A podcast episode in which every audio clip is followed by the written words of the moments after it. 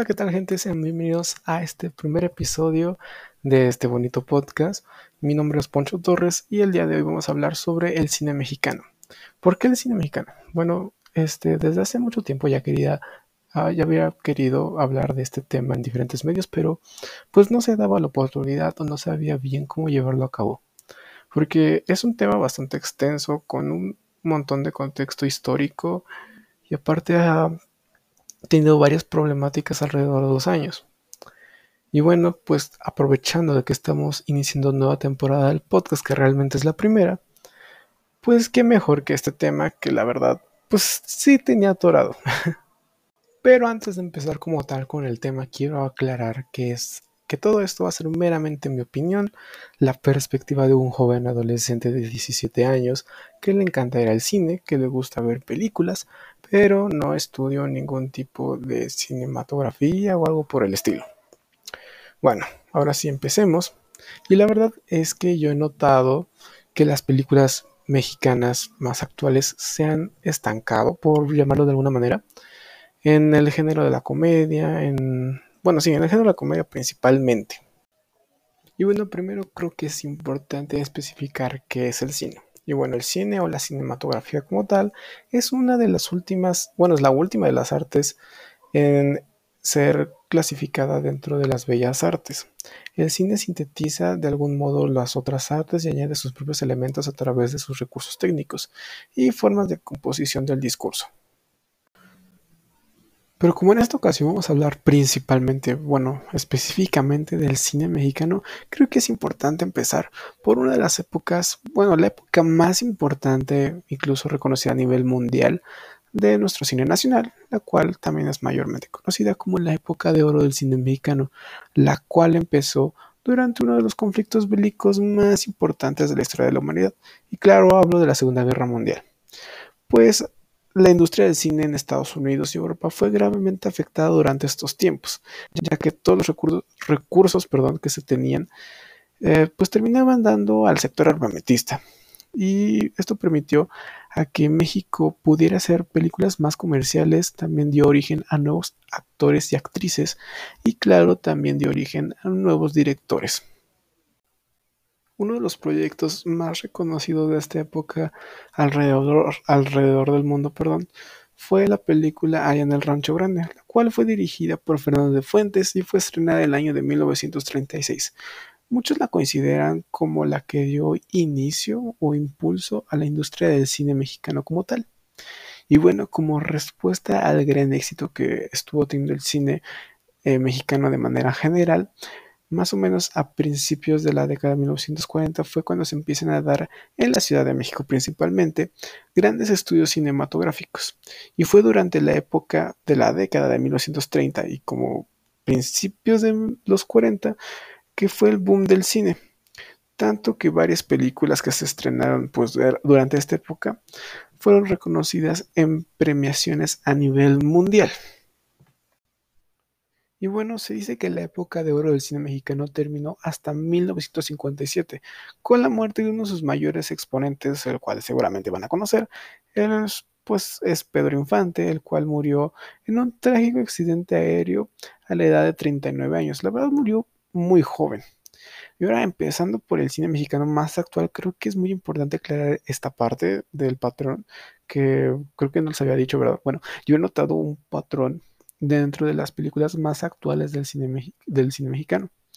Em, y bueno, este consiste, en tres partes, digo en cuatro partes. La primera es el género de la comedia que se los mencioné al principio. El número dos es la misma problemática de clases, de clases sociales.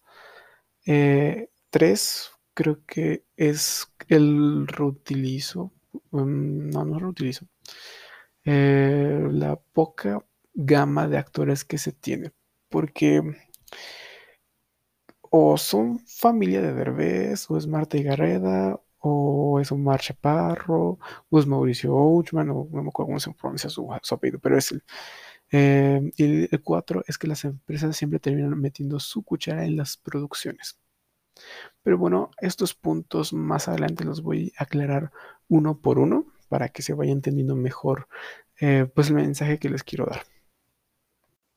Me acabo de dar cuenta que dije reutilizo, reutilizo, reutilizo.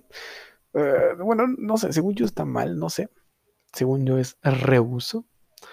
Pero, whatever.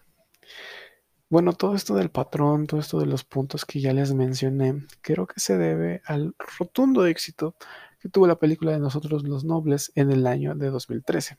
Y de manera general, sin dar spoilers, que ya tuvieron demasiado tiempo, demasiados años para, para ver esa película.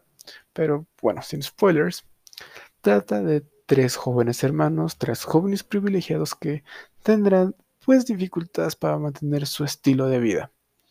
Eh, y si bien esta película tiene los cuatro puntos que mencioné, es una increíble película y la verdad es bastante disfrutable. Y eh, no lo digo yo, lo dice la crítica realmente. O sea, a mí me encanta, pero también a la crítica le encanta. Bueno, también debido al rotundo éxito que esta película tuvo, fue que las grandes productoras quisieron replicar pues este, este éxito pero la mayoría de las veces sin éxito. Vaya la redundancia. Perdón, otra vez. Eh, pero bueno, sí hubo uno que otro que la verdad sí estuvo buena, pero para serle sincero, la mayoría que, que trató de usar es la misma fórmula, la pues sí, es que básicamente es copiar la película de nosotros los nobles y ponerlo en diferentes situaciones. Eh, pues que sí, realmente es la misma película, pero contada de diferente manera. No sé si me di a entender realmente. Y bueno, ¿y a qué me refiero con replicar la fórmula? Pues es que realmente son los mismos puntos, a excepción del cuarto, ese es como un plus, el de que las empresas meten su cuchara. Bueno, nosotros los nobles tiene la problemática de clases sociales, tiene actores reconocidos como lo fue eh, Jesús no, Luis Gerardo Méndez, perdón. Y también tiene, ay, ¿cuál fue el otro? Perdón, se me fue. Clases sociales, ah, comedia, comedia, comedia, comedia, problemática de clases sociales, actores reconocidos que ya han participado en múltiples proyectos. Pero sin embargo, como ya les mencioné, es, es una gran película. Bueno, espero que se me haya entendido. Y bueno, ahora vamos por la parte de los puntos. Recuerden que les dije que les iba a explicar uno por uno en a qué me refiero con lo que mencioné de lo de comedia, clases sociales y eh, eso. Bueno, empezamos por la parte de la comedia, la cual yo coincido que se ha vuelto algo bastante regular dentro de nuestro cine nacional. El hecho de tener numerosas películas de comedia solo hace que los chistes sean cada vez más repetitivos y predecibles, o en algunos casos son tan absurdos que caen dentro de lo vulgar.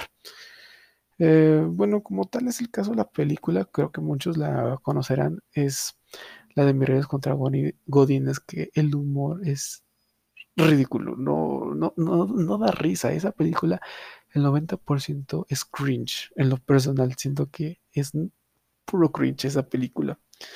Y sin embargo, como esta película, hay muchas.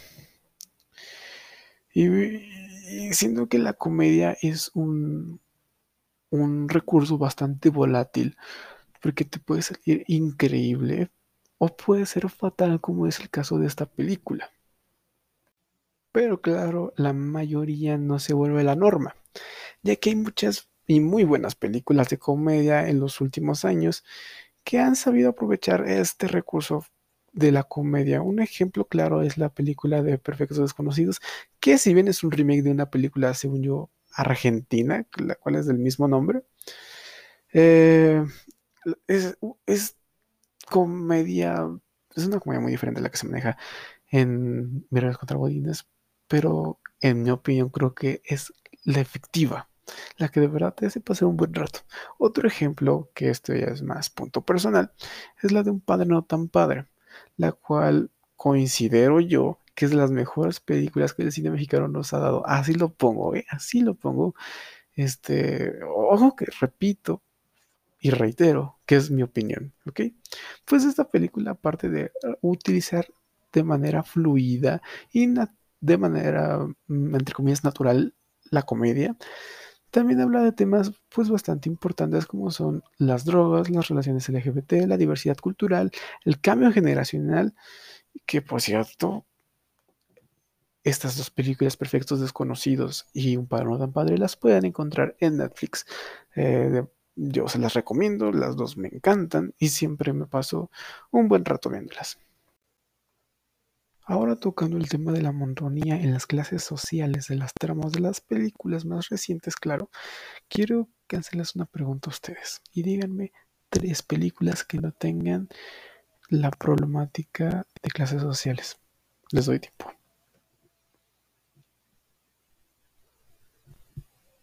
Bueno, si me dijeron más de una, pues bien por ustedes, siendo pues se prueba mi punto. Pues eh, yo ahorita fácilmente les puedo decir más de cinco. Miren contra Godines, que ya le había mencionado. No manches. Frida, mm, no sé. No, no tanto así, pero es. No. No dejemos esa parte. Eh, ¿Qué culpa tiene el niño?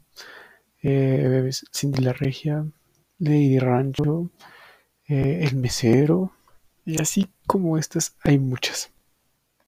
No, si ya recordando, Manchas Frida no tiene la de clases sociales, pues sí la de comedia. Y ya. Bueno, ahora continuamos con la parte de la constante, el constante uso de los mismos actores. Y en lo personal creo que esto, este apartado podría mm, destacar cualquier miembro de la familia de Herbes, menos eh, el menor, creo que es el menor. José Eduardo, sí, creo que es el que menos aparece, pero pues toda la familia, pues sí. También está Omar Chaparro, que ya lo he mencionado, Martí Garreda, que también, Mauricio, no sé qué, que no, no puedo decir su apellido, no puedo. O algún personaje cómico de los programas de antes, que también es un factor constante. Y otra que creo que es más notoria, que es el uso constante de influencers. Y aquí tengo dos posturas, la verdad. Pues con el, en el el factor influencer o te sale muy bien o te sale muy mal. Porque, digamos, en el mesero, el cameo de Lisbeth Rodríguez, pues si bien es un cameo, no está como que, no sé, se siente que nada más la metieron ahí porque es influencer y ya. Eh, en cambio, con Slobotsky de La Cuatro Risas, en su papel de, de, de, Ay, no me acuerdo, la vaquita. Se lleva la película, la verdad bueno, ahora que lo pienso, Lisbeth Rodríguez hizo un cameo y Slobodsky sí tuvo un papel protagonista.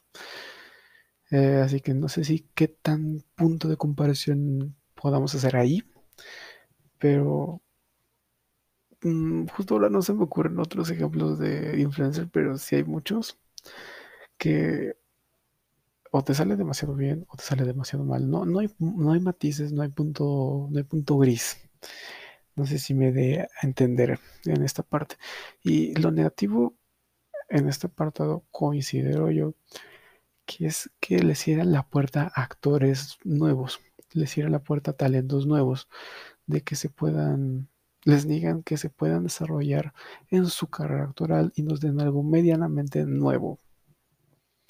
Y bueno, aprovechando que tomamos este punto de los actores, creo que hasta ellos mismos optan por irse a otros medios o moverse, que por sí es lógico, si estás en el medio, pues buscas cómo moverte, ¿no? Pero eh, en este caso particular, considero que hasta ellos saben que en el cine mexicano no hay, digamos, tanto chance como lo pudiera haber en otro país, y por lo mismo optan por ir a Estados Unidos, de hacer películas en Estados Unidos o incluso series.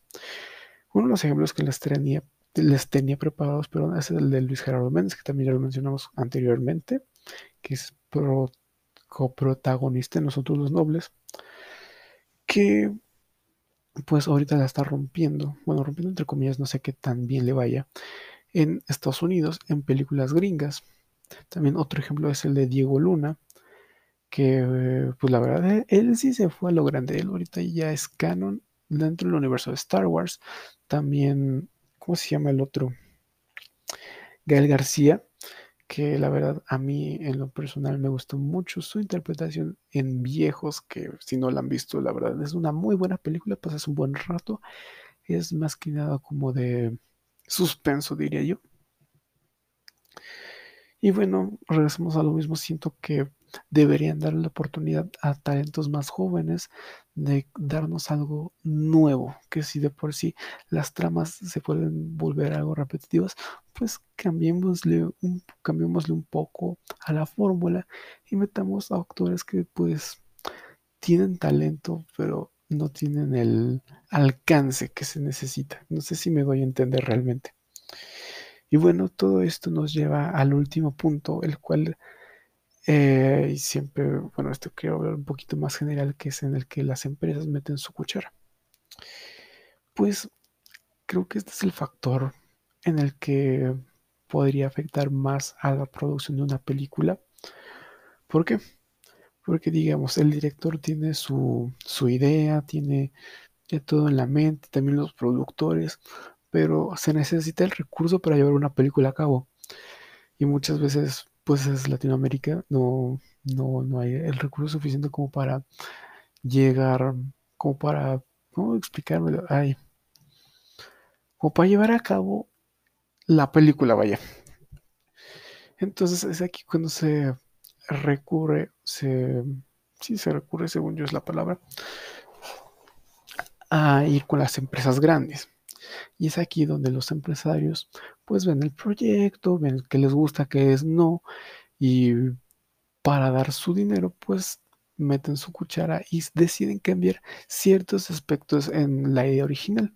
Muchas veces esto difumina, distorsiona el mensaje o la idea que se tenía al hacer la película. ¿Y esto por qué se debe? Bueno, anteriormente, bueno, según yo todavía existe, pero con menor impacto, existían los, los, estos también son del gobierno, a los sectores, vamos a ponerle sectores, que están destinados a apoyar las artes. Y hay uno, pues, según yo, para cada una de las bellas artes. Eh, pero creo que fue el año pasado, sí fue el año pasado o el antepasado en el que AMLO optó por quitar o ir reducir o de plano quitar el apoyo a estos sectores. Lo que hizo pues que mm, digamos que muchos proyectos se quedaran cortos o de plano ya no llegaran a la pantalla como tal, por lo mismo de que hizo falta el recurso. De hecho, estos mismos fondos son los que eh, utilizaron directores que ahorita son mundialmente reconocidos en sus inicios para llevar a cabo sus primeros proyectos. Uno de esos fue Guillermo del Toro y Alfonso Cuarón. Los que se me vienen a la mente, según yo, hay más. O sea, de, seguro hay más. Pero, ah, ¿cómo se llama? Alfonso Cuarón, este, Guillermo del Toro y hay otro. Son tres los más conocidos. Ahorita no se me viene a la mente. Bueno, creo que ese sería otro factor extra y creo que daría todo para un tema de que el gobierno ha quitado, no, tampoco me quiero meter en temas de gobierno, pero sí, quitó el fondo para apoyar, manejemos a los artes en general. Y bueno, esto ya sería el final del episodio, de este primer episodio. Un poco, creo que fuimos eh, en cuanto a la historia del cine mexicano de lo más alto a lo más bajo. Porque antes, en la Segunda Guerra Mundial, pues como quiera, el cine tenía apoyo, entre comillas, y ahorita pues el mismo presidente se lo quitó, se lo redujo. La verdad sí es bastante triste. Siento que en México sí tenemos mucho potencial para llevar eh, proyectos, películas de gran calidad como lo solían hacer antes. Y, o sea, no todo es malo. Hay muchas películas actuales que la verdad son una joya. Y para no cerrar con un mal sabor de boca, quiero mencionarles algunas que en lo personal tanto son mis favoritas como también son apoyadas por la crítica. Uno es El Club de los Idealistas, creo que salió el año pasado, de verdad me encantó esa película. Las tres muertes de María Escobedo, es la pueden encontrar en Netflix, es una un película slash documental. El baile de los 41 que la verdad me tuvo súper hypeado desde que se anunció, creo que en 2019. La, fecha era para 2020, pero por pandemia se retrasó y ahorita está disponible en Netflix. También por si la quieren ver, también Un Padre No Tan Padre, que de verdad háganse un favor y vean esa película. lo personal me encanta, fácil, es de mis top 3 películas mexicanas favoritas. Y la última sería La vida inmoral de la pareja ideal.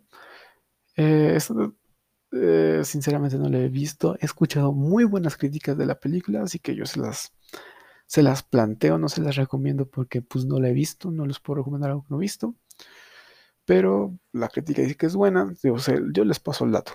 Ya ustedes me contarán, o ya sea que yo les cuente en mis redes sociales. Ya hablando de redes sociales, les los, los las les invito a que me sigan en Instagram como poncho-bajo poncho-torres 17 en TikTok igual poncho-torres 17 en Twitter igual poncho no en, Twitter es arroba poncho y en YouTube igual con poncho torres Espero que les haya gustado muchísimo este podcast, este primer episodio. Nos veremos la próxima semana con un tema diferente. Y sin nada más que agregar, yo soy Poncho Torres y nos vemos.